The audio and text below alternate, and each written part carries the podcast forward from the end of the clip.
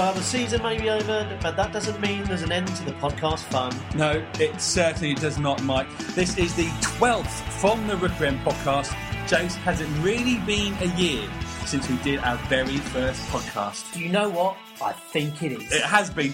Uh, we are three lifelong Watford fans, season ticket holders in the Rookery End at Vicarage Road, and these monthly podcasts are our take on life as a Watford fan. My name is John, and with me for the last 12 podcasts has been Mike, Hi. and missing one of them, but uh, for most of them has been Jason. Hi. What have we got coming up in the podcast, Mike? Well, John, in this podcast, we look back at our lives during the last season. What's it been like for us? Hmm. lot to talk about. Plus, we'll be giving out the second annual From the Rookery End end of season awards. Very exciting stuff. The awards we've got are Game of the Season, Breakthrough Artist of the Season, a Man of the Year award, very special on that one, Mm-hmm. Danny Graham Goal of the Season award, Champagne Moment of the Season. Oh, biggest moment of the world, yeah. Well, everyone's waiting on Mm. that one, I know. And the Lloyd Doyley Pop Your Cherry Award. That's a nice one, that one. Yeah. So, good set of awards, but who's going to be taking them away? We have the results, and we'll be hearing from the winners later on in the podcast. And it finally happened. After all his love, praise, stalking, and a very special song, Mike gets to meet Super Johnny Eustace. Now, I was there, and it was a very, very was. special moment, wasn't Well, it, it John? was the, A, it was disappointing that you two were there. B, disappointing it was at the training room and not over an Italian somewhere, but there you go. Hey. Italian meal, that is. Goodness gracious. Anyway, now transfer silly season has begun. We'll also be entering the rumour mill to see what ridiculous transfer headlines the tabloid newspapers and perhaps fellow fans from from other clubs Yeah. Absolutely. have been printing and talking about about the comings and goings uh, at Vicarage Road. Plus, we couldn't do a whole season of podcasts without another special song, and we certainly couldn't go this long without a special song from Malky Mackay. I know he'll have been waiting for it. When we uh, interviewed him, there was a certain sadness in his eyes that could only be attributed to a lack of from the rookery. End. And don't worry though, this time it, it isn't one of us singing it. We've got someone who is at least half in tune. It's a very special girl singing the song. From the Rookery End, a podcast for Watford fans by Watford fans. So, boys, the 2010 2011 season, it certainly didn't disappoint It didn't. the Watford fans. And can you remember back, Jason, to that first podcast of the season where we looked ahead at our, our hopes and our dreams? Well, I'm, I'm trying to think, but I might need a bit of help to uh, to jog my memory there, John. Well, do not worry. We have a pre produced dream sequence that will jog your memory. Boys, I've got to tell you, I'm excited. I'm, I just can't wait. I've, um, I've been to one pre-season friendly, and I saw some of our young kids in action there. They were awesome. I think they're playing with without any fear. I don't think we've got any fear this year. Um, I'm ready to go. I'm a little bit nervous at the moment. I'm just worried about the uh, having too many youngsters in the squad. And they're, they're looking good, love them, but there's going to be a time where they're going to get bullied out of games, um, and it's how they react to those games that concerns me. I think there are goals in this team. And the big thing is we're playing the championship. Not being smug or anything, boys, but uh, I think my prediction of goals in this team was spot on. It might be my memory playing tricks on me, but I don't remember my voice having that echo. Well, James, how, how was it for you? How was this season? Well, clearly a lot better than I expected back in uh, back in the summer. I, I think there were games where where the kids got bullied out like I expected, but nowhere near as many as we thought there may be, and, and they really did step up to the plate uh, in a lot of games, particularly against the big boys. We saw some great results against the, the the teams that certainly QPR, Norwich. Um, both got up automatically, and we won in their own backyards. It was some brilliant performances. So yeah, definitely for me, way above expectations. We won. Did we win away every single, all three of the promoted teams? No, we only drew at Swansea. Oh, drew at uh, but yes. that in itself is a great Yes. result Yes. because they were they had the, I think the best home record of um, all teams, didn't they? I don't know if anyone can Well, I, I don't. We're, gonna, verify that. we're not going to argue with your stat, I, I, I have thrown up the odd error here and there, but I know they, they certainly had a, a, a very good home record. But basically, we got seven away points at Premier League teams. Yeah, We true, did, yeah, yeah. we did. Fact. Thanks. Uh, I think any season with highlights it, has got to be good. Okay, yeah, I Um, see that. And at the start of the season, we were probably scratching our head and wondering where, you know, we were most of us were confident in some way or another. But we had Millwall away, Cardiff at home, Norwich away, QPR away, all sort of really big performances and stuff that we were really proud of as Watford fans. I think having those little key you know, just highlights really. Didn't progress in the cups, but I think our league performance was, was more than enough to make this a, a season worth. Whether it'll go down as a vintage, I don't know. But I think in the grand scheme of things, when you take into account all the all the off-field activity, the financial constraints, the amount of youngsters we've had to use, I think it'll go down as a as a real success. What I like about the season is that it was an improvement on last season, an improvement on the season before, and it's almost like if you got that feeling of getting better and better and better, that's that's all you can hope. We know nothing's been fake, no- billionaires coming in and buying a load of players. You could disappear overnight if that money disappears. Progression. Yes, progression is, is, was the you know a big word for me, and I had a lot of fun. Oh, I had a lot of fun watching a lot of good games and jumping around, just being joyful a lot more. Um, definitely, even, even more than the season before, far more than the season before. Yeah, I think the, the, the season before picked up towards the end, didn't it? We did we did uh, what we needed to do to avoid relegation, which Yeah. was a nice feeling. But this season there was an element of yeah, it was more upbeat, wasn't it, for the majority? I mean, as per usual, you don't go through a Watford game uh, season without having a few shocking performances and uh, me uh, deciding whether to leave after 45 minutes. Yeah, that's just not. Very few clubs have get through a season without a uh, with the occasional anomaly, but But there weren't many of them. In fact, there were there were very very few games in which we were completely outplayed and out for the count. And the weirdest one was that early. Scunthorpe, that, that Scunthorpe game at home. Yeah, even then, Where uh, out, I think it- you know outclassed we almost. were- mm, yeah, But we- but we- we did against the big club. They scored. It was the Derby game, I think, was the one that Yes, we really true, never that looked in true, it. yeah. But even those games like Cardiff away, where we sort of fought back, and, and so yeah, there were the very few games where we just looked completely outplayed and never in the game. The biggest. Th- oh, go on. That's all right. And then uh, what I was going to say, the nice thing was as well, it was nice to be talked about. Because let's Hmm. not forget, we had that seven-game winning run where we were, you know, there was a lot. We were driving down to Cardiff. And that was the, the eighth game in that work, that run, which we Yeah. eventually lost. But all of the radio talk was about Watford, you know, and the, the papers were full of Watford, full of praise for Malky and, and the team, and people were looking, having a closer look at the club and what they were doing and how they were achieving it, how we're achieving it, should I say? And that's good. It's like you know, even if you're not being, it's it's nice to be. We, we've often talked about the last few years, but we're not being talked about in a bad way. Yeah. We're talking about in a very, very positive Watford, way. aren't they rubbish? Yeah, it wasn't there. It wasn't there this No. season. The uh, unfortunate thing was that um, in that first podcast of the season, we all picked a player to be the highest scorer. Unfortunate. I, I'm not sure I agree with you there, John. Well, I think Mike's uh, phrase on the podcast was that was an easy choice for Jason. We're going first, who of course picked Bit of an open. Graham, uh, Danny Graham, who ended up scoring 27 goals and being the, not only the Watford top goal scorer, but the top goal scorer in the Championship. Um, closely followed by Mike's choice, which was Bucko William Buckley. um, uh, on on four goals, and my one, uh, Steve McGinn, on two. But I'd like to add that he did have a quite a large portion of the season going through, and if he, you know, uh, being injured, and if he had played the rest of the games, then I'm sure he would have scored 28 goals. So I think we have to. Mike, I don't know if you agree with me on this, but do we null and void the, No. uh, the competition? no, yeah? no, Are you sure? no, no, we I don't think I'm the winner.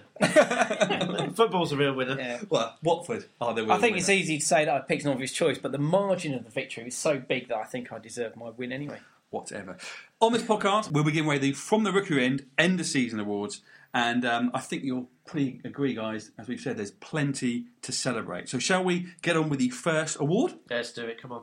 Uh, we've gone to the next level in this year's awards. If you listen to the podcast number one, you would have heard our end of season awards from last year. But we've got ourselves a, an audience. So, uh, Jason, would you like to, to go up and, and have the honour of giving away the first award to our audience? With my pleasure. Thank you, ladies and gentlemen. Thank you. Thank you. Thank you. That's it. Thank you. Week in, week out, we've been watching great performances from the Watford team. Yes, a few could have been better than we'd originally hoped, but many games delivered great performances and great results. So, what was the From the Rookery End Watford game of the season? The nominees are Watford's 1 0 home win against Millwall in March, Watford's 6 1 away win at Millwall in September, Watford's 3 1 away win at QPR on the telly in early December, and Watford's 4 1 home win against Cardiff on the 28th of December 2010. And the winner is. Watford's 3 1 away win at QPR. To receive the award on behalf of the team, it's John Eustace. John couldn't be here tonight, but we got to catch up with him a few weeks ago. So it was quite unexpected in the football world. It was QPR's first home defeat of the season, live on telly, for all to see.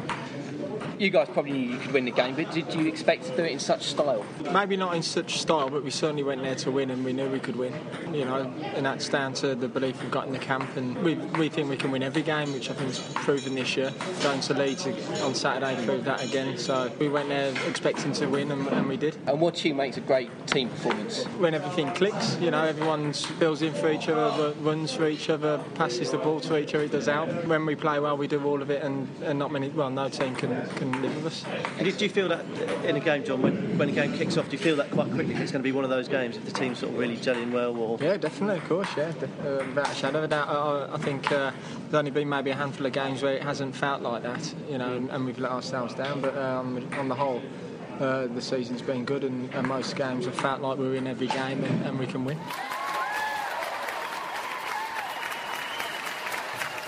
It was definitely my favourite game of the season, and even though we had a nice list there with all these other wins, I, it, it is hard to not put that as our game of the season.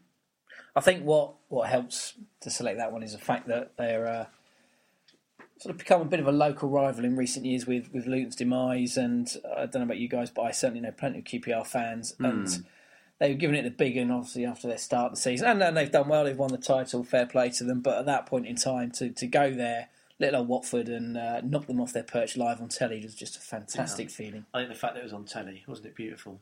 But- They properly stuck it to him and in front of the watching world. How well. many how many fans do you know that of, of other clubs who mention that game to you? Yeah, loads. Lo, I get it all the time. And the fact, I think, yeah, straight after that game, sort of the people coming up and sort of congratulating sort of me and I guess other fans on the sort of person, oh, well done for your win against QPR. I watched that, yeah, fantastic. I think one of the key things about that game was that, that was one of Steve McGinn's really good performances. Mm. I think, and that's a little glimpse into what we lost, what we missed when when when he picked up that awful injury.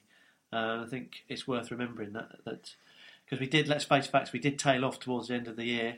Um, obviously, there'll be a lot of tired bodies out there, a lot of youngsters who have, have played a lot more um, football than they've been used to. Steve McGinn was injured. Martin Taylor was he struggled on manfully, but the last mm. couple of games he was he was ill, but not ill. He's, Martin Taylor doesn't get ill. Ill? He- Flu? He, he was carrying. No. he was carrying an injury, but I think that was Steve McGinn's. He didn't. He didn't score, but I think he performed really well, and it's worth remembering that we've got him to come back next year. Yeah, and also that, that everyone put down because that was the start. Was it the start of that seven game run? The, it was the second game, the, The Leicester second game, yes. the Leicester Leicester game, and that was quite yeah. The, the Leicester game was quite key because Yeah. we went two 0 up, got to two all, could have gone sort of the way of some other game season where we'd lost the momentum, but no, we fought back. Danny Yeah. got the winner, and that carried on into the into the QPR game. I think that gave him a bit of belief going into that game, and that was the sort of catalyst for And that carried great on and carried on and carried That's on right, for think- seven games. I think that's worth saying, Jace, that we we had had an early season propensity to to give away late goals. Yeah. And in the end of season tot up, when you look back at the games that we, I'm not going to say we threw them away, that's a bit harsh, but we let late goals in against Coventry, Doncaster, amongst countless others. It, it had become a bit of a habit. Well, the then- BBC have been great this season for sort of giving off those stats before each game, and I think for the last couple of months we were the team that had um, thrown away most points from winning positions positions, than yeah. any other team in the division. So yeah, you- you're right there. But isn't it interesting that we turned that around against Leicester and look what that sort of change in, um, you know, that just that just slight change in fortune that gave us that big spring, springboard. I think it just goes to show the margins at which football at, at championship level is played. A bit of confidence, a bit of belief, and away you go. I mean, that, that run was staggering. But there were four four nominations there, four fantastic wins, and for, we had some fantastic performances this season. No. Another reason to be a proud Watford fan. Yeah, absolutely. Bang the table again for emphasis. Keep up with the podcast blog on fromtherookeryend.com. Well, let's not stop there. That first award seems to go pretty well, so Yeah. let's uh, let's crack on with the second one. John, do you want to uh, let us know what it's all about? Okay. Hi. Excuse me, ladies and gentlemen. Thank you. Uh, we love a young player at Watford, and we certainly know how to breed them with our magnificent academy. And this season, we've seen a few more not only break into the first team, but establish themselves and become a fan's favourite. And it's my chance now to announce the From the Rookery End Breakthrough Artist of the Season. The nominees are Defender Adam Thompson. Midfielder Matty Whichelo. And striker Marvin Sordell. And the winner is Marvin Sordell. Marvin couldn't be with us tonight, but uh, we were able to catch up with him a few weeks ago to see how he reacted to winning Breakthrough Artist of the Season. Start this year, did you expect to have the kind of season that you've had? Not really, to be honest. Especially considering last season didn't really play much. I wasn't. I wasn't even on the bench that many times. I was uh, aiming to come back and do as well as I can to put myself in the manager's thoughts and be in and around the squad, or go out on alone and get a lot of football. And do you, do you look at do you look at that sort of when you, you that Norwich game, first game of the season, you're in the starting lineup? Do you in your mind do you go, this is my chance? Yeah, definitely. Because, well, even before that, when I a couple of games before that in the pre-season friendlies, I started a few games, and I thought, well, I'm in the team now, and it's, I have to just keep doing well to make sure I stay in there. And lucky enough, I've done well enough to stay in there and be in and around the team, like for the majority of the season. And looking back now, Marv, after you've had a, you've obviously had a wicked season. Is that, does this feel like you've set the benchmark now? You've set the bar for. You've scored this many goals this year. You want to at least match it next year. Is that how you're feeling? Yeah, every striker's like that. I don't think any striker will tell you any different. If he scores a certain amount of goals one year, he's going to want to score more the next year, and just keep scoring more. What was your personal highlight of the season? don't know really to be honest. I've had quite a few different spells where I've scored a few goals, won an award, and I've been called up for England as well. So I'd probably just say personally being called up for England and scoring on my debut. It's not really a lot that can. And what a goal that. it was as well. It's blinding. That's good. It's really good. So, now, just talk to us quickly about the celebration as well. Was that something you planned? The Usain Bolt? Uh, I did it when I scored my first goal last season against uh, Leeds United away. Yeah, yeah. And it's the first time I scored this season. I- Did I do it? I don't, I don't even remember, but You've done it a lot. I've done it quite a few times. You yeah. scored that many goals, we can't. I would point out to uh, to those listening that when you found out you did you won this uh, award, you didn't do the celebration. So I don't. I, I don't I'm too disappointed. So yeah, it gives our privilege. It's our privilege to award Marvin Sordell with the from the rookery end breakthrough artist of the season. Thank you very much.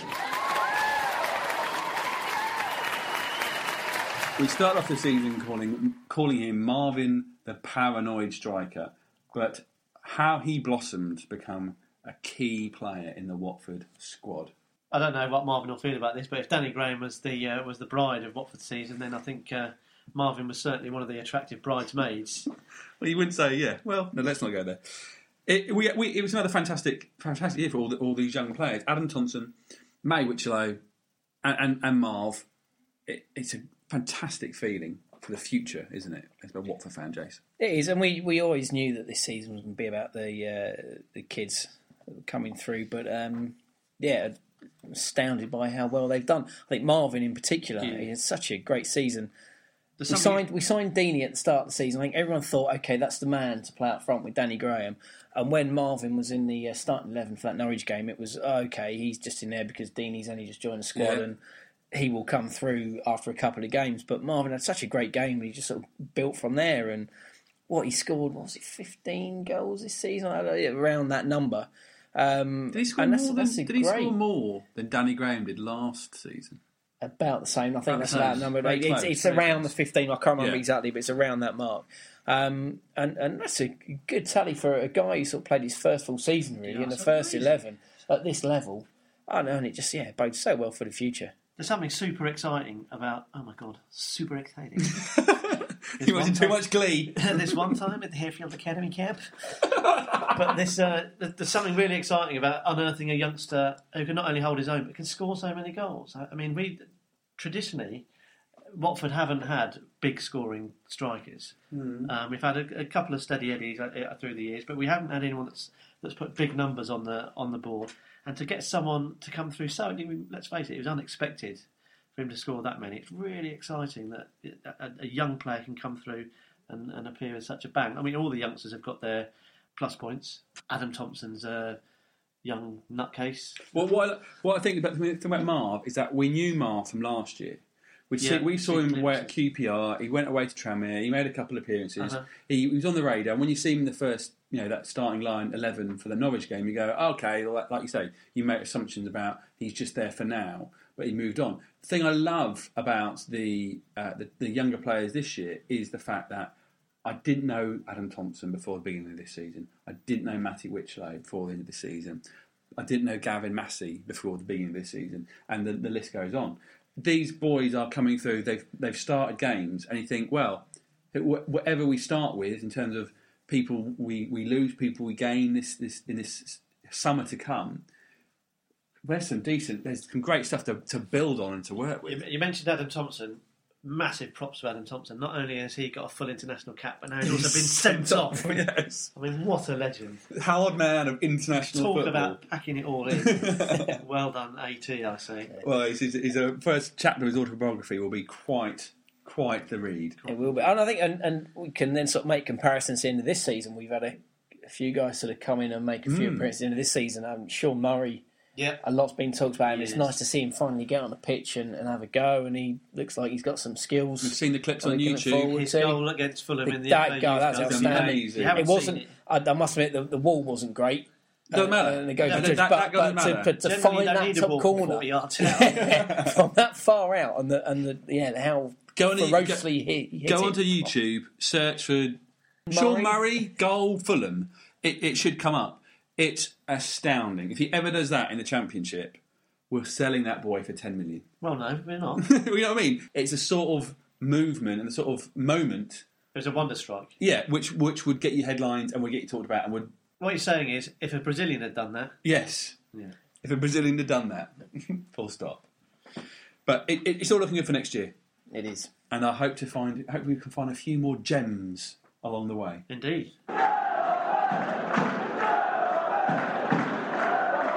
From the rookery end.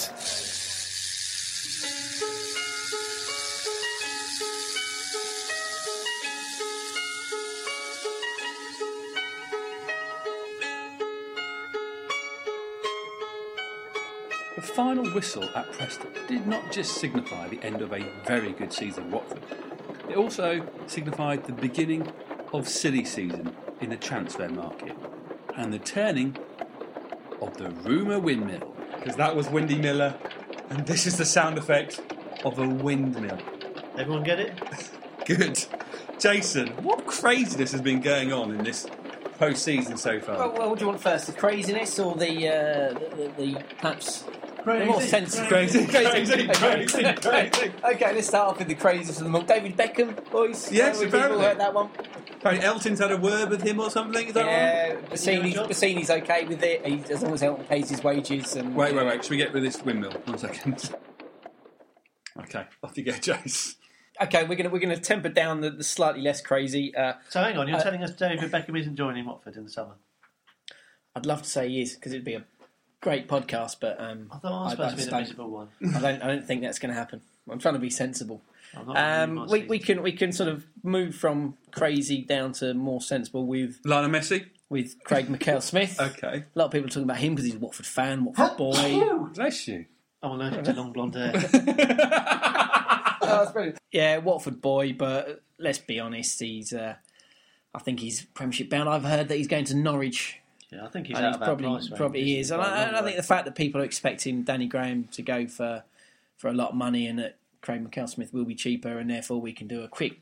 There you go. I think Let's what we need to in remember is how much would we let Danny Graham go for? So I'd suggest probably around three million quid. Yes, yeah, I'll Peterborough fans will be saying exactly the same thing. And there's one thing I'm certain of: there's no way we are in the market for three million pounds. No. Absolutely not. We can't afford to spend that sort of money on, on one player. Um, what may be more realistic is that uh, Tommy Rowe, another Peterborough player, has been mentioned. Uh, left winger, sort of player we, we may be looking Mhm. for. Um, again, I'm not so sure now that Peterborough have, have been promoted. That probably takes him out of the out of the radar again. Either they'll be able to afford to hang on to him, or that'll just put his price up automatically. Yeah, Or he wouldn't want to Maybe, maybe yeah. want to want to leave as well. Exactly. Yeah. Yeah. So looking at more realistic targets, Do we like realistic on the rumour I think. I think we have to do we have to Okay. do more realistic because they have been discussed. Um, More of a supermarket conveyor. it is. Exciting. There's a couple of couple of targets that were discussed earlier in the season before the transfer deadline day. One is Craig Conway from Dundee United. Uh, now he again is a, a, a left winger but can play on the right wing as well. Mm. Um, adaptable, adaptable Scottish it's, player. It's kind of, and that I think is a key Scottish player. So Mal, Malky seems to favour the Scottish guys. Understand that Rangers were sniffing, but he doesn't want to go. there. I think he wants to come into England, and Palace are having a, a sniff around as well. Okay. He's going to be on a free, I believe. Yes. um, like those. How, how old is he, Jace? Uh, I don't know. What's his inside leg, Jace? He's- He's thirty something, probably. I'm guessing. I haven't measured. Uh, I thought he meant his age. Not his, no, he's certainly not not thirty seven percent of age. I think he's a he's a, a younger lad. There's a there's a possibility there, more realistic. And of course, another one that was mentioned before was um, now how do you pronounce W H O Y S? Is it Reese? Is it Royce? Royce. Rhoys Wiggins. He sounds like a good Welsh name, but I believe he's a Londoner, West Londoner. Maybe his I dad's think from so. Wales. I'm not sure how that works, but From um, Bournemouth? The he Bournemouth currently fella? plays The for Bournemouth.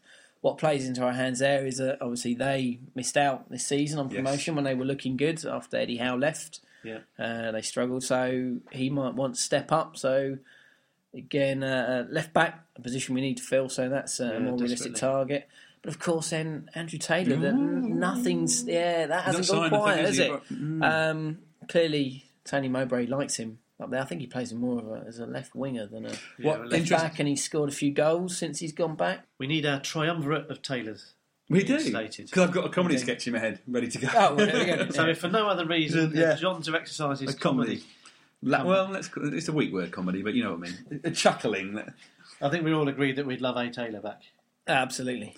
Could we get both of them, Jace? In your opinion, Big Wiggins and uh, Taylor? Taylor and Weeks, I don't. I don't think we can afford to to do that. I, uh, Just I don't, I'm not sure what we've got in terms of on the youth coming through as a left-footed left back. We know that um, we've got guys that can fill in if the first team was not there, and I don't. And I think with that in mind, we would not want to go out and, and sort of sign two sort of good Yeah. first team left backs. We're not, in a position to have two in every position, are we, really? No, that's guess not. And expect A. Taylor, probably on some Decent nice money. Decent money. So, if we had to put our money on it, who who would we see? Who would we think coming in out of the uh, potentials? Wiggins Yeah. Wiggins, Conway. Conway. and that'd be it. I think that's it. I don't think Tommy Rowe and Peter. and, and Beckham. Who knows? And, Who what, knows? about, and what, what about going the other way? Going out? Well, we all know Gotta what we're talking it. about. Danny, I think he's going to go. Um, Vest New news? Vest and Uh, all, I think he's gone. now he? we know we know that um, QPR have come with a bid. We know that West Brom have come with a bid. They've both been rejected. Rumours as well that Newcastle are coming in and that He he would would love that. he would love to go. He but I, I've also heard a rumour Mm. that In the he- rumour he- windmill, in the rumour windmill that he doesn't want to go back up north and he likes it down here. Interesting. The which would which would put which would put QPR in the sort of driving seat. Presumably it's the Um, Harlequin that, that does it. For him. But I don't. shopping. Well, on, actually, on- what's it Well, called the these Metro days? Centre's pretty big up there in Newcastle. I'm sure he gets all the shopping he needs. but now I think now that um, Swansea have, have uh, Yeah. got into the Premiership, I think they'll be coming in with a bid as well. It wouldn't Yeah. surprise me if we saw something coming from there. Uh, so yeah, he, he's going to go, isn't he? We know he Yeah. wants to play Premiership football. Inevitable. It's just a matter of who. Anyone else? Well, we've we've had other bids come in, haven't we, guys? We, Um, Brighton have come in with a bid for, for Will Buckley, and, and Derby have come in for for our captain, Super Johnny Eustace. I I can't see John Eustace going. Um, he signed the, the contract last year. He's the captain. I, I think he's at that point in his career now. He's sort of getting towards the end. I think he, he would like, hopefully, to see it through Yeah. at Watford. Um, we, Unless- shall, we shall see what happens there. Unless, of course, Derby can offer him a better better contract. Yeah, there is that. They're talking about him being the replacement for Savage. It is quite Yeah. big boots to fill, um, Which but it's quite. It, it, Mm. I suppose it is quite a, a good opportunity on that front. Uh, and we have to admit they're probably a, a bigger club. Well, I don't know Um, about that, Jace, but I think they could probably offer more cash, which is the. Well, that's it. the Yeah, thing well, they've got they've got more yeah bigger fan base, and they've got that. Despite having a, a bad season this season, that they've probably got the potential to to have another go at, sort of trying to get back up to the Premiership. So he might be tempted by that. I just What about I Bucko, though? What about Bucko? Are you worried if we lost Bucko? Oh, I don't know with, with Buckley. He's a strange one. He, he's definitely got the potential in there, and, and I think he sort of suffers from a, a lack of belief. But if we lost him, and certainly we're talking about um, sort of the likes of, of Conway coming and If this, this guy Conway is a good replacement, then then we wouldn't miss the likes of Buckley. And we've seen Murray and Whichelo this season, so Yes. maybe we'd get away with, with, not having Buckley in the I think it'd be a shame to see him go because he, he did get he did get people excited, us us included. Mm. But I think we've got to work on the basis that every Watford player probably has his price, and I think if, if Brighton or whoever it is comes in with a with a big enough bid, we'll probably see see Buckley go. I personally wouldn't want to see him go. I think No. he's he's got a lot more to offer, and I hope he can he can stay and, and progress with us at Watford. We just have to wait and see. There's plenty of rumours. There's plenty of chat. I've, Uh, I've oh. got some crazies on the outs as well. Oh, Got yeah, some go crazies. on. Okay, Troy Deeney to Bradford. No, you're not having that. That's- I know. Apparently, uh, um, dis- disillusionment with the. Um, sort of South? the, the championship world and the south, and, and wanting How to head back in. can you be? no, That- that to want to go to, is- to League Two Bradford. I know, bizarre. Um, and another one I read was um, Loach to Spurs, but that was also linked with Whichelo to Spurs at the same time as, as part of a deal. And obviously, Whichelo has signed a new contract, so that's definitely a crazy, crazy paper talk. That one, I think. whatever happens over the next few months between now and at the end of May to the beginning of July when the boys come back and the end of the transfer window at the end of August, there's going to be plenty, plenty more rumours, and we ain't going to see the same um, same Watford players at the same Watford players we had at the end of the season Right. at the beginning of next season. We'll still be here though. Come on! From the rookery end. There have been many standout players in the Watford squad this season. Mm-hmm. But who is the from the rookery end man of the year? Mike, it's your go at giving out an award. Thank you, ladies and gentlemen. I'm now going to present the Man of the Year award. Now, great players are judged on the goals they score, the promotions they achieve, and the silverware they've got on their sideboard. But here from the Rookery end, we're after more than that. We're about people who've got presence on the pitch, people who are the backbone of the team, someone that performs week in, week out. That person is our Man of the Year. So, the nominees for the From the Rookery End Man of the Year 2010 2011 are John Eustace, our Captain Marvel. Adrian Mariappa, who came out of the shadow of J.D. DeMerit. Martin Taylor, the coolest head in defence. Danny Graham, goals, goals, goals. Or Don Cowie, our midfield puppet master. And the From the Rookery End Man of the Year award goes to. Martin Taylor. Well done, Martin. Now, it may not surprise you to learn that Martin couldn't be with us here tonight, but again, we got to speak to Martin a few weeks ago, and here's what he said when we handed over his award. So, Martin, how do you feel about winning from the Rookery End Man of the Year? Very proud, thank you very much. Um, it's, it's, um, it's always nice to, to get uh, an, an award like that, so no, fantastic, thanks. You're in your 14th year as a professional footballer.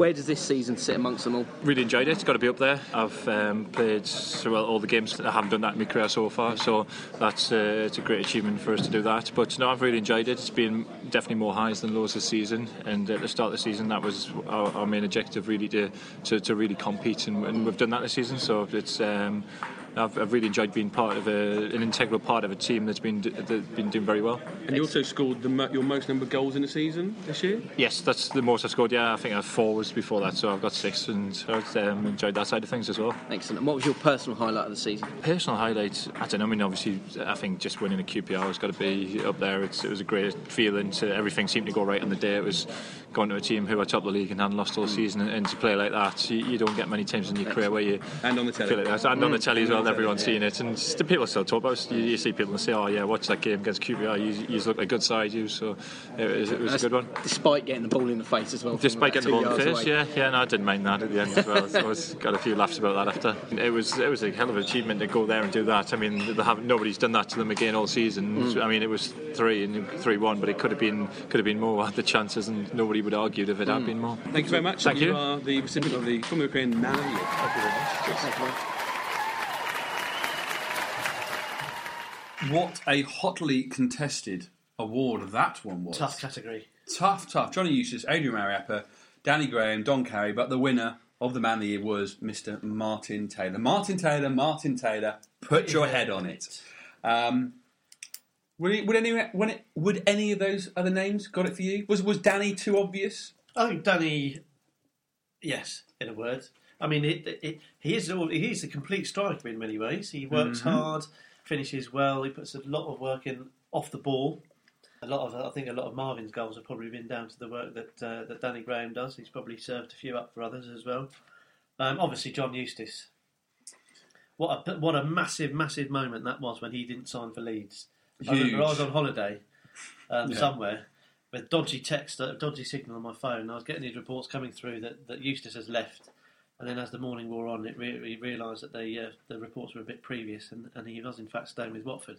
But what a pivotal moment that was for us. I think without John Eustace this year, we would have been a very different team, and uh, we wouldn't have looked better for it. So Big props to Ada Mariappa, I think, for um, really coming through this year. Um, maybe he, he didn't stand out compared to some of the others, but did have a really big season. I think him moving to the centre yeah, he's had and to, cementing himself. And especially, he's had a f- couple of detractors as well in the crowd. Um, there's been a few Mm. sort of murmurings of discontent about, about Mariappa over the over the years. So again, I think that always that's a that's a welcome um, attribute to be able to, to put performances in against those sort of backdrops. For me, the fact that we've got such a we've got five men on that shortlist when Danny has a such an outstanding season against just goes to show what a, a good season we've had and what a great Mhm. squad we've got and how well we've done as a team. Don Cowie must mention as well. He's Oh, he's, yes, he's does. on the list, but When we, when he was injured, missed him. missed him. We, we Definitely do. missed. I think, And that- yeah, that's we do always a miss good him. sign. We do miss him. Great player. Still to come, our exclusive interview with John Eustace, more awards including the Danny Graham Goal of the Season, the Lloyd Doyley Pop Your Cherry Award, and the Champagne Moment of the Season, plus an Elton John inspired song from Malky McCarr. Cannot wait. Email the boys. Podcast at fromtherookeryend.com. Another award, lads. Yeah, why not? Let's crack on. Jason, up you go for the next award, award number four. Don't mind if I do. Thank you, thank you. Danny was a shoe in for all the big awards this season. So, hey, why not make it one more award with our award, the Danny Graham Goal of the Season? The nominees are Danny's first goal in Watford's 3 2 win away at Norwich in August. A nice 1 2 with Sordell and brilliantly placed striker's goal. Danny's first goal in Watford's 3 1 win away at QPR, live on TV in December. A great team passing effort leading to Danny hitting a difficult bouncing up ball. Danny's 77th minute goal in Watford's 6 1 away win at Millwall, the ultimate confident striker's goal, slamming home from 18 yards. And the winner is.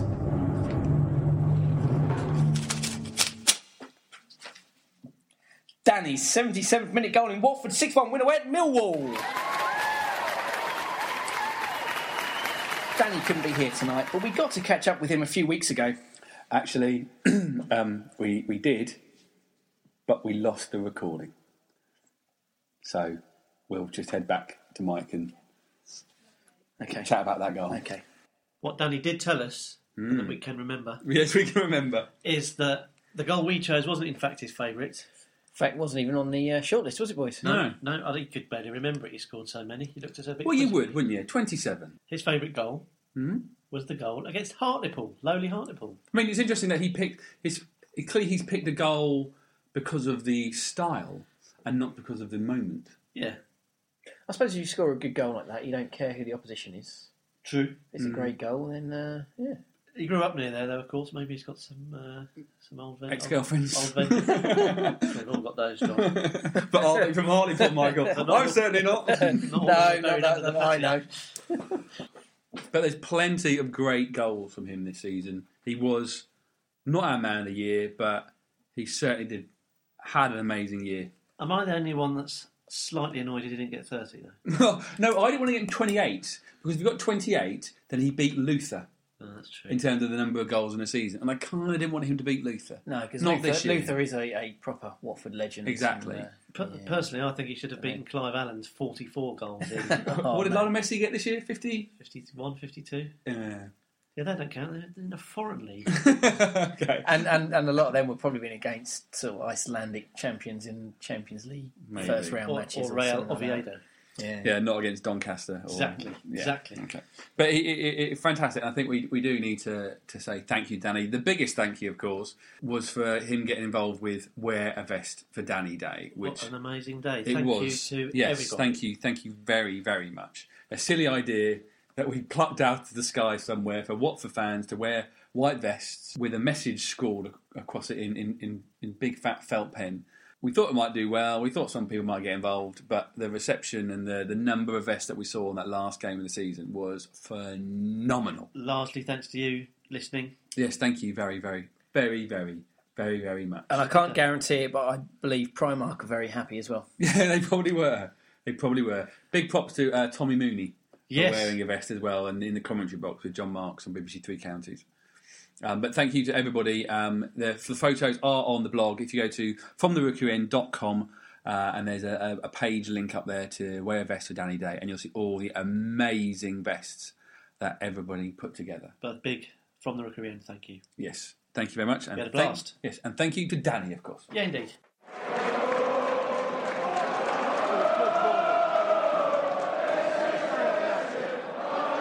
From the Rookery End. We like a bit of a sing song on from the Rookery End. We like to sing song, even if, uh, And you- even if yeah, you're even if you're don't. listening, you don't know. But we we've had songs from Marvin. We've had songs for Liam Henderson. God rest his soul. He's gone to York. yeah, well, heaven. you know, it's a long way away. Uh, we've had songs for Johnny Eustace. Haven't we just? But one man we haven't had a song for yet is our manager, Malky Mackay. And I think, lads, we've got a cracker. Hmm. Elton John inspired, sung not by us, but by a girl. This is our manager.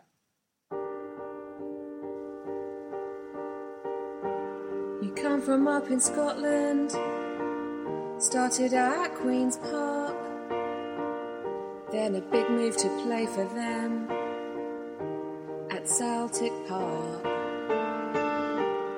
Played for the Canaries and for West Ham a bit, but you found your football home in a Watford strip.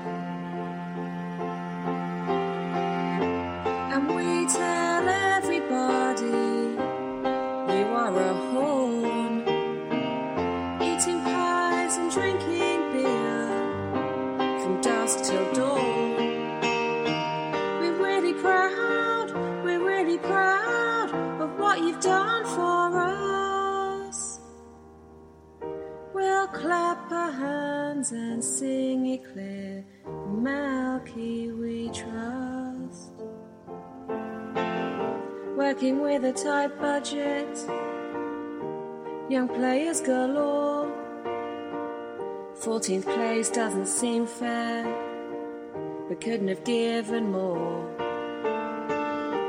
We saw some great games and plenty of goals. And when we were on the telly, our talent really showed.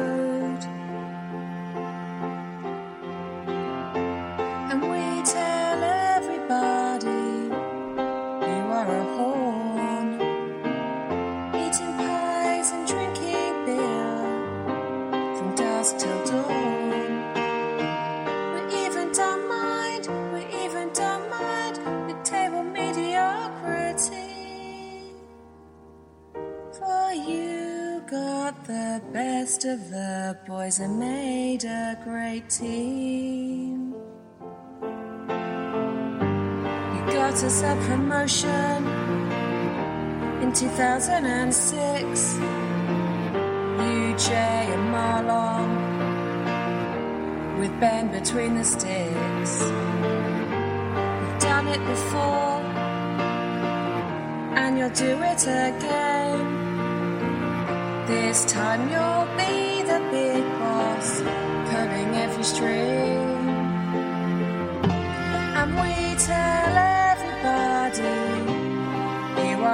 Are eating pies and drinking beer from dusk till dawn.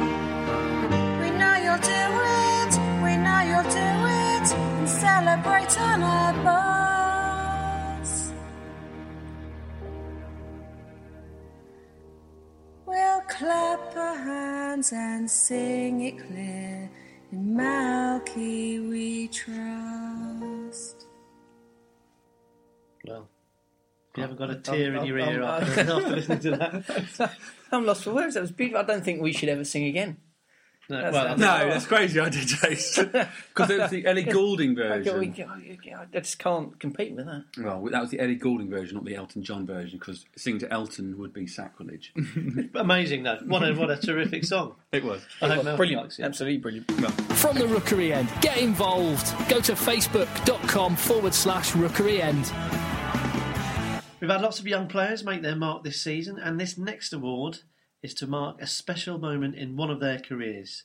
It is the Lloyd Doyley Pop Your Cherry Award. So, without further ado, over to you, John. Hi, ladies and gentlemen. Oh, still got the feedback. Uh, thank you. Um, every player has to open their goal scoring account at some point. It is a momentous moment in a player's career when his foot or head is the last place the ball touches before it hits the back of the net. Luther had to score goal number one before he could score goal number 148. And Lloyd had to score his first goal before he scores his second one, which will come, we're sure. This season, three more Hornets have popped their goal cherry, and the nominees for the Lloyd Doyley Pop Your Cherry Award are Matty Whichelo, away at Derby, Saturday, the 30th of October 2010. Adam Thompson, at home to Preston North End with his tongue hanging out on Tuesday, the 15th of February 2011. And finally, Lee Hodgson, away to Leeds on Saturday, the 16th of April 2011. And the winner is. Lee Hodgson, away to Leeds. You won't be surprised by now to know that Lee couldn't be here tonight, but we got to catch up with him a few weeks ago, and this is what he said when he heard about winning this award. You've won the Lloyd Doyley Pop Your Cherry Award for your first goal of the season. So, talk us through the, the moment before that before that goal. Well, to be honest, the gaffer was getting at me saying, "Get forward, get forward." And I was in two minds whether to go or not, and he kept. I could hear him just shouting on the sideline, "Get forward!" So, you know, I gambled on it, and uh, lucky enough, it just came to fell to me. You know, no one, no one around me, and I just put it in. So, Spoken like a st- true striker, I gambled and got there. well, to be honest, when I first came here, um, I was a centre forward in the youth team. So my mum and dad was a bit like, "Oh, the old centre forward's coming back in you," but I was like, "Nah." What did you do? Was there a moment of, you know, you just didn't realise what happened? Yeah, it happened so quick, you know, just the adrenaline took over and I just, uh, when I celebrated, it was over within seconds. Couldn't really remember anything happening because I was so in the moment, but yeah, it was great. And what did you do, what did you do to celebrate after the game? Just went went for a meal, really, with my family and that. So. Nando's or anything more spectacular? No, it was, uh, I can't, it was a Thai restaurant somewhere, I can't think where, but yeah, it was a nice meal. Well deserved. Well deserved. So you haven't got a taste for it. You don't want to. You don't want to uh, challenge Danny and Mark for the uh, place up Nah, top. I, I challenge Lloyd though.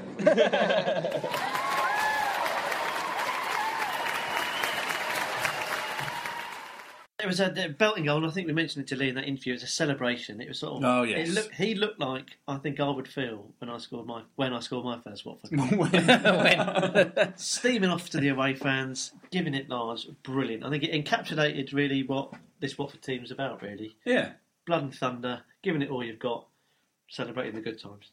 Absolutely. And it's a difficult place to go and score a goal as well now. Leeds away. It's, uh, Difficult place to go full stop, yeah. Yeah, for a young lad, to, a young right back to pop up in the box and and uh, not the tallest bloke in the team as well. The, well, we have a, the full interview with, with Lee that we did in podcast four. You can download uh, via the website from the or on iTunes. Go and give it a listen. Yeah, and because he's a, he's a nice lad. We've He done is twelve. very now. nice. We've done twelve podcasts now. We can call it our archive.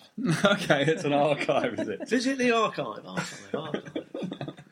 But uh, hopefully next year, you know, this was their first goals of their careers at Watford, and as we've said, there are plenty more players who can score their first goals next year. So I don't think this is the last time got we'll be giving you away. Yes, this won't be the last time we give away the Lloyd Doyley Pop Your Cherry Award.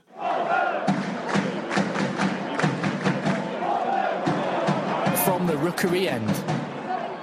As one season finishes, of course, our minds go forward to the next season, the 2011 2012 season. What are you looking forward to the most there, Mike?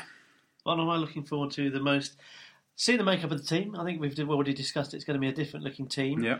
Um, I guess we've got a lot to live up to in in, in bringing the youngsters through. We're going to have to, to blood another couple of youngsters. Let's hope that we can see some some new fresh faces. Maybe if- a couple of transfers. We've discussed that in the transfer windmill. Uh, so I'm looking forward to seeing the um, the shape of the new team. it will be a new team, new challenges facing us. Got a new owner. What can he pull out of the bag? What can he do for us? Um, you mentioned earlier on in the podcast, it was a nice word that you used, progression Mm. can we progress as a unit? I'm really, really intrigued to see if we can we can continue to push on. If so, we'll have had a good season. You say you're interested with the makeup of the of the squad, the Watford squad, but interesting. I was looking at the makeup of the Football League Championship for Yeah. next year because we we now know who's going to be in the Championship Yeah. after the relegation and promotions. Um, interesting. My little fact. I just uh, pop, pull this one out of nowhere. Out of the all the clubs, si only six of every single club in the Championship has never played in the Premier League. Brighton, Bristol, Cardiff, Doncaster, Millwall, and Peterborough. That's a that's.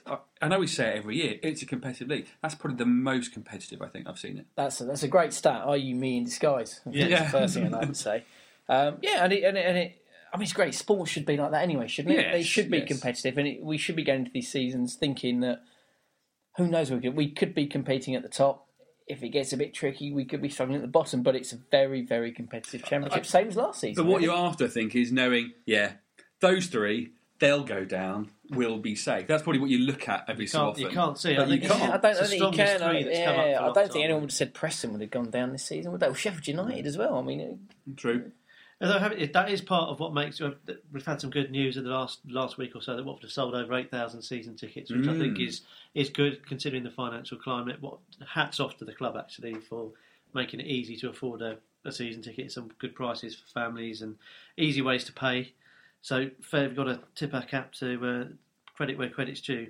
But I think a lot of that is down to the, the, the product that the championship is. It's uh, like we said, competitive league. You're going to see some good games. There's not many. If you look at the down the fixtures, there's not many games. You think, oh, I can't really be bothered to go. And see What are you that." looking for? What, what are you looking forward to the most, Mike? Um, I'm looking forward to Brighton. And me I think we all are, aren't we? Brighton away. Brighton away. Weekend on the beach. Side they go. Peterborough. It'll be interesting to see. They're, they're the teams after our own heart score loads of goals. Yeah. Not massively great at the back. Um, obviously, the relegated side, it's always interesting to see how they do. Um, but yeah, I think Brighton away is going to be good fun, isn't it? The what was it? The twelfth, eleventh of July, June. You're just naming random dates. it's a, f- f- second week in June. The uh, the fixtures comes out. Yeah.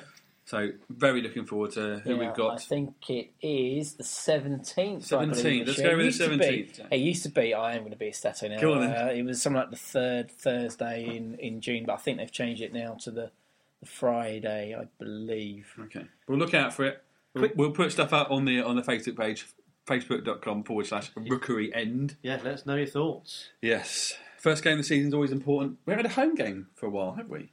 Well, the First game of the season's season. finished, that's fine.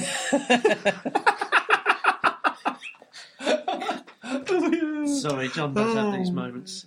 We haven't had a home first game of the season for a while. Of course, we couldn't go on and talk about next season without mentioning our brand new owner, who now home, owns the club pretty much 100%. Yep. Lock, stock, and barrel. Mm. But I mean, what is there to say so far? It's, Apart from expelling lots of air, Mike. that's my traditional podcast horse impression.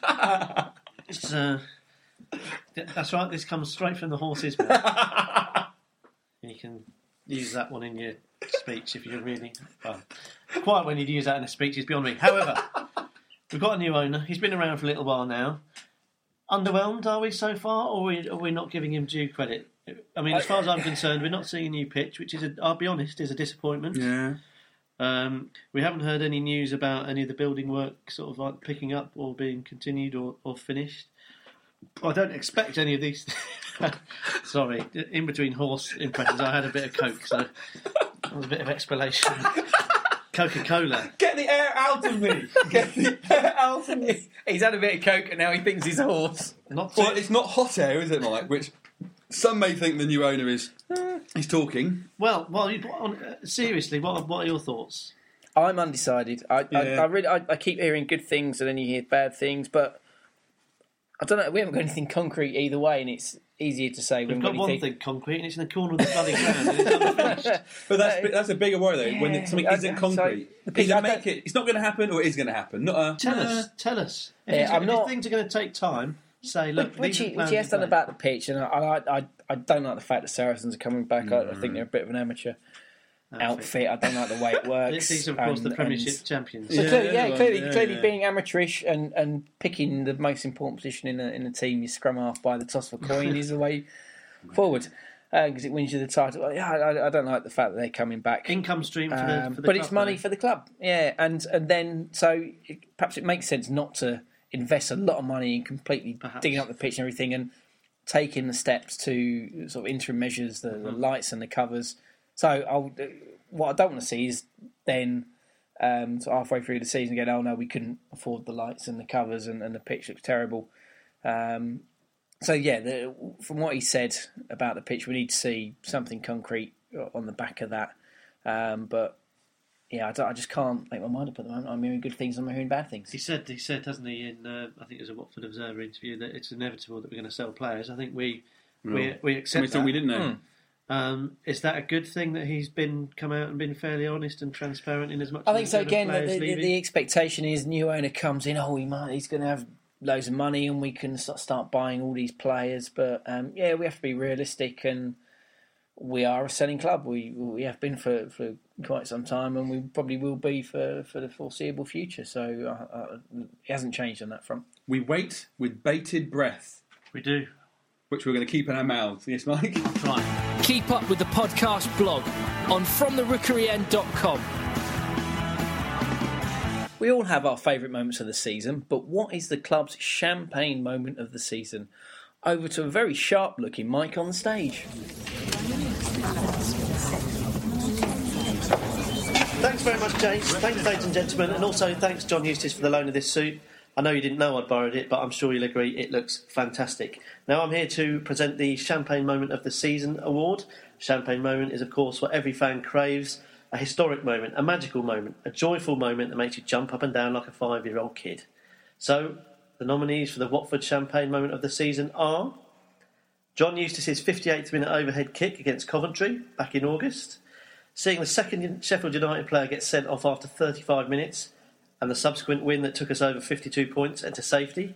That was on the 12th of March. Andrew Taylor's 42nd minute wonder volley at home to Portsmouth on the 1st of January 2011 and goals 4, 5 and 6 away to Millwall on Saturday the 18th of September 2010. John Eustace's overhead kick against Coventry.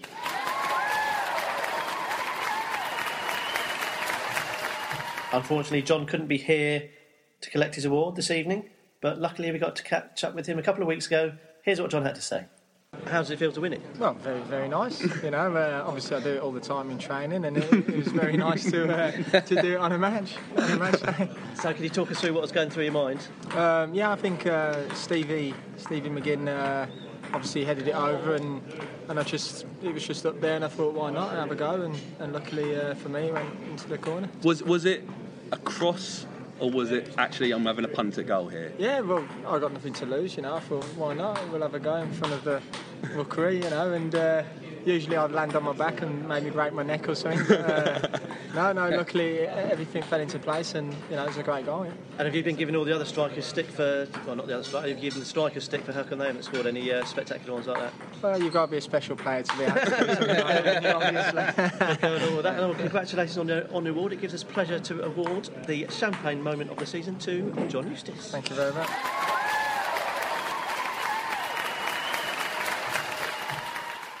It was such a tremendous moment. It happened so early on in the season, but it was a great, great moment. I remember just sat there thinking, oh, he's having a go. He's having a go. He's oh, and having a moment of euphoria. euphoria. I, I remember of sitting down. I, my, I spotted my cousin in the crowd that day, and I had an empty seat next to me. Called him down, and when the sort of ball set, I just it, there was a sort of hush, Mm. and all I remember is my cousin going, "Oh, hello." and all of a sudden, we're all sort of up and down, singing and dancing because it's in the back of the net. It's a great A moment. flash of white teeth, and the ball was in the back of the net. Amazing. I mean, we- I- yeah, we could have put up there with uh, with uh, Andrew Taylor's goal, um, as well, which was pretty I, extraordinary. that, I actually voted nowhere. for that as my goal of the season. Oh, Andrew did, did Taylor's you? goal. Oh, yeah. okay. The other great moments of actually getting those 52 points against Sheffield United and seeing two ex-Watford players get sent off. Um, that's right. They obviously didn't want to be on the. Well- they, they didn't want to hamper Watford's uh, progression, did they? So Darius and Lee Williamson managed to get them sent off.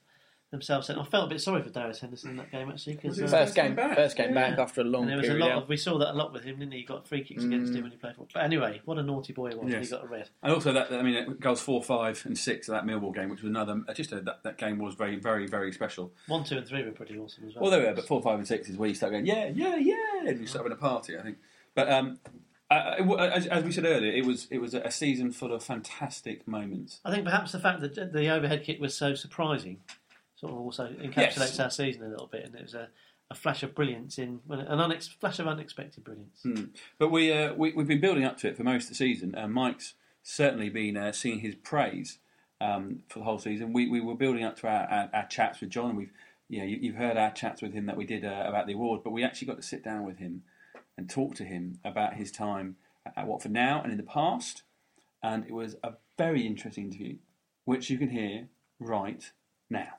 Welcome to the Rookery End, John Eustace. Thanks very much for joining us. Hello. John, obviously your skipper, and that, that began at the start of this season. So how did it feel walking back into the club knowing you're captain at the start of the season? What, what, what changed? What, what, was, what was different? Nothing was really much different apart from I was playing. Like you know, I, uh, obviously when I first signed, I was I took over the captaincy when I first signed years ago now, and um, you know that was a, a strange period of my career. First 18 months, then obviously Brendan took over, and I wasn't really in his plans.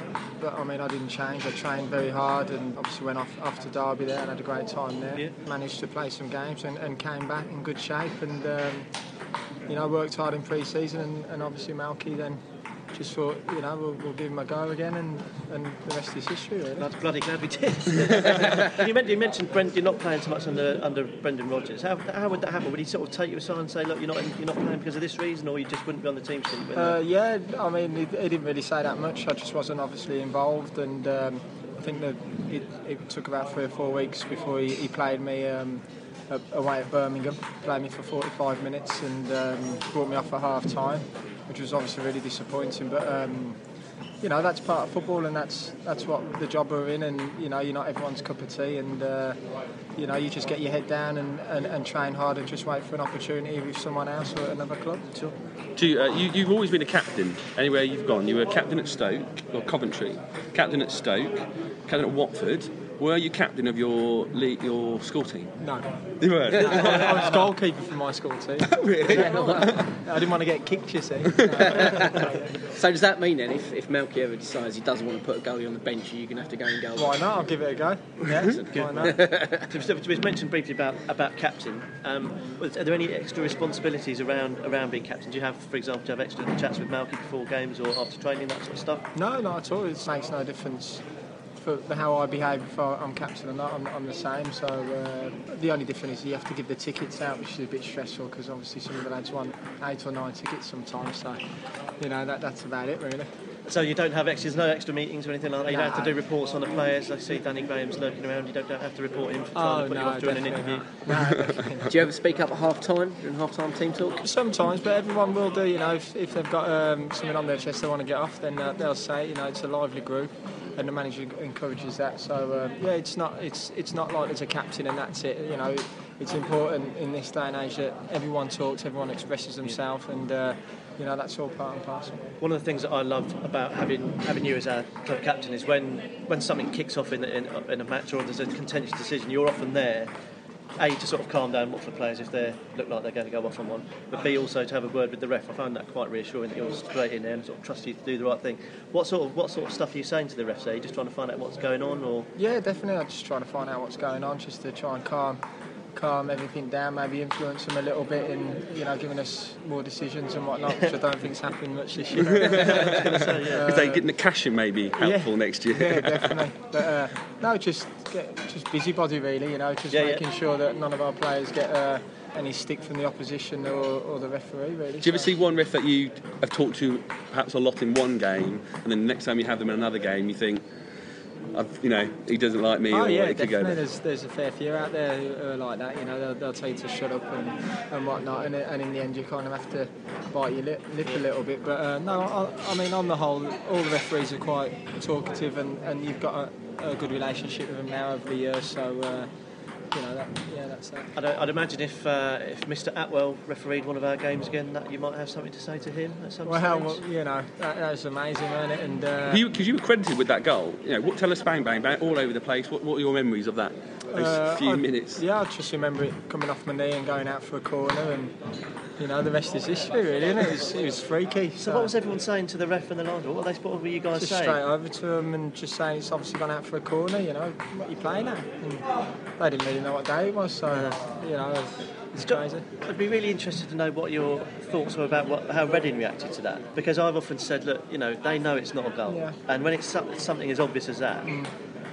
Is there a bit of sportsmanship involved? Do you, you know, do you let Watford go and score an equaliser? Or how did you feel about, did you feel cheated by the players? Because they knew, they knew that that wasn't a goal. Possibly. I mean, they could have easily said, like, you guys go and Yeah. score one and, and level it up. But I mean, that could be down to the fourth official as well. You know, he, he could quickly just nip in and watch a, a screen or whatever, say, listen, it's obviously blatantly not a goal. There's been a mistake. Just let Watford score another goal or, or whatever. But um, so, so video technology, you're up for that? Oh, without a shadow of a doubt, Yeah. yeah, for sure, yeah. You're not only the captain, but you're the oldest player in the squad as well. Sorry to remind That's you. quite of that, all right. yeah. So younger than us. Um, younger than us, yeah. So all the young guys we've got in the squad, are you like an older brother to them, or a, or a nice uncle or father? How, how do you see your Uh, role? No, I just feel like one of the young lads. You know, everyone's exactly the same. There's no, there's no uh, tiers here at all. Like you know, the older lads mix with the younger lads and, and, and so forth. Like you know, there's no way. I feel like an old man in the team now, and you know, and, and when I do start feeling like that, maybe it's time to, to hang the old boots. But we, because we spoke to Henry Lansbury at the end of last season, he, you know, we asked him what was what was great about being his season at Watford. He said you. Yeah. He said that you know, your influence you had on him on the pitch or around the whole thing was really important. Do you have maybe a few of the players who you play closer with, more of a direct relationship with them in that sort of? Um, maybe. I mean, when you're playing with midfielders like you know, like Drinky, Mucci when he was here, Henry Lansbury, Jenko, you know, you kind of try and help, help the younger lads around me. You know, just a bit of advice here and there. But um, on the whole, like you know, I'm, I'm sure if you uh, you ask the lads, they say I'm a, I'm a bit of a moaner or you know, and whatnot. You know, because I'm always on, to everyone. Like so, think that's just the way I am. though. I'm just trying to help everyone out and. And that's that. Really. Having, having said you're a moaner, you, can't, you actually come across when we watch it that you really enjoy football. You just you love being out there. And the, one- the, the one thing that sticks in my mind about you was when you were actually playing for Derby and you scored at mm. Vicarage Road. I remember you just ran the length of the pitch and you had the biggest bloody smile on your face. Oh, and yeah. I think, and I thought, you know, that's just a bloke who's just, it wasn't malicious or anything, Yeah. you were just celebrating because you're just enjoying the moment. And Yeah, just, for sure. Um, you know, I mean, in my career, unfortunately, I've had a lot of injuries. You know, I've, I've missed probably about five full seasons, so it, it makes you really appreciate what you've got. Do you know what I mean? And and I just I, obviously I love playing football. There's not a better feeling to be fair scoring a goal, and, and when it's against someone who maybe doesn't like you or you know who didn't want you in the team, who says negative things about you. You know, I, I was just I was just chuffed about scoring that goal. To be fair. well, I think that was the happiest I've been seeing opposition players score. That's, You look pretty um, fearless on the pitch, but is there anything outside of football that you're scared of? I don't like rats. Yeah, I can't stand them. My girlfriend, can you believe my girlfriend wants a pet rat? Really? so speaking of my girlfriend, she's, she's pregnant. We're expecting our second baby. If it's a boy, I'm going to try and get it named after a Watford player. Yeah. Who do you think would be a good role model to name name perhaps my son after out, out, the, out of the current crop? Um, Lloyd Doyley. Go for Lloydie. Well, we'll invite you to the christening in that That's case. very kind. You um, you cut the bottom off your socks. Yeah. Yeah. The, it's the whole kind of foot area, isn't it? Yeah. What happens to them? Uh, I think they go in the bin. we asked we asked our sort of listeners one of the questions to what our questions should we ask you and there was two that came up a lot what the bloody hell do you do with your socks and I'm assuming it's because of blist- is it blistering that's right, yeah. so you cut off the bottom half and you just wear sort of your own personal socks Yeah, just some white socks. Yeah. and the other thing was you've got the best teeth in the championship by far have you got any hints or tips for, uh, for the listeners No, about I'm keeping just, your just quite lucky, really. Brush them twice a day, and that's it. But uh, I'm sure one day they'll get knocked out, so I'm not looking forward to it. From the Rookery End, a podcast for Watford fans by Watford fans. He was He, lovely. he wasn't. He was, wasn't he? But we've- Absolutely And close up, his teeth are even whiter. Well, you had to have your sunglasses on, didn't you, Mike? Oh, yeah, just because I was I had a little I had a little cry to myself. I was in such close proximity, so I had to have the glasses on. Top man, and proud to have him as captain of our. our Absolutely, club. absolutely. Handsome, amazing dental work, tough in the tackle. Oh, Jesus. But very, yeah, I mean, and, and, and you sort of see him on the pitch, and he's that sort of strong, aggressive character, and sort of off the pitch talking to him. What a hmm. nice, sort of chatty guy. But just- we, we've had, you know, we've been so so lucky this season to be able to interview as many Watford players as we have, and they've all been sterling, lovely fellas. Mike Yeah. Taylor, Don Carey, Yeah. Scott Loach, Lloyd Doyley, Lee Hodson, Dale Sean Bennett. Dyche, Dale Bennett, Danny Graham, Adrian Mariappa, Alan Thompson. They're all they're, Alec Chamberlain. Alec Chamberlain. Yeah, oh, Um, so if you if, if you haven't heard them and you would like to hear that, about them, you can you can go on to our blog from therookeryend.com. Uh, if you click on past podcasts, you can pick up all those interviews from all our previous eleven podcasts because this is podcast number twelve, and it is it is the end of podcast twelve. It's the end of, of our first season Yep. as from the Rookery End. We will be back. Our pre-season special will be recorded on the 23rd of July at the uh, AFC Wimbledon pre-season game. But I think we've got a lot of thank yous.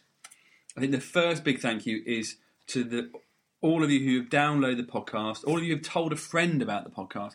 We've had 20,000 downloads, which is beyond anything that we thought we were going to get. Uh, and it is lovely that uh, that someone likes to listen. Yes, thank you so much. We really appreciate it from the from the bottom of our hearts. Thanks also to um, our friends at the Watford Observer. They've been very helpful in getting our getting our message across, telling maybe you you listening today you heard about it through the Watford Observer. So big thanks to them, and also thanks to, to Big John Marks, And Big Luke Yeah. at uh, BBC Two Three Counties. Counties Radio. We've been on the we've been on the wireless a couple of times. well, yeah, a couple of times, yeah. It's been yeah. amazing. Um, so thanks to those guys. Thanks, of course, to the club for Yes. giving us a wonderful season to watch, talk about. When we went up to them and said, We'd like to do a podcast, we're a bunch of fans, I half thought they might think we're mad and tell us to sod off. I still think they are. They, do. they still might, but they've been really supportive, and uh, thanks for the you know allowing us to interview the players and giving you uh, uh, hopefully what you think is a really good podcast. If you have any ideas on what you want in these podcasts, anything at all, Jason, how can they get in touch? Well, you can email us. That's uh, podcast at fromtherookeryend.com. You can get in touch with us on our Facebook page, facebook.com forward slash Rookery rookery End. end. Rookery End, yeah. And you can also get hold of us on Twitter individually. You can tweet at Rookery Mike That's me. or at Rookery John. That's me. Or I'm still non-conformist, so you'll have to get hold of me at, at Jace Bailey. belligerent. Belligerent to there. Or, of course, you could write your message on a white vest and just wear it in town until one of us sees it. That was an amazing uh, end, to, end to the season. We've had such a great time, and then seeing all the white vests and so everyone showing their support behind Danny and wear a vest with Danny Day at that QPR game was a very lovely moment. Yeah, thanks again to everyone who got involved. I didn't. I'm not going to let you finish without uh, saying that the 23rd of July at Wimbledon is actually my birthday. Oh yes. Oh, but not just your birthday, but it's also Thank the Dons Day. Thank, Thank the Dons Day. And why is it Thank the Dons Day, boys? well, of course, AFC Wimbledon did for Luton Town in the. Uh, we don't like to wallow in other people's misfortune, but Jesus, Only Luton. But it is Luton. Luton, non-league for another year. Sorry about that, Luton fans. Um, like but- they're going to be listening. Well, you never know. Some of them have got taste. But um, if you see us with an iPhone at the AFC Wimbledon game, come and say hello. But more importantly, come and buy me a birthday pint. Thank you, Mike. Thank you. Thank you, Jason. Thank you, John. And uh, thank you again for listening to From the Rookery End this season. We'll be back in a, with a new season very, very soon. Come on, you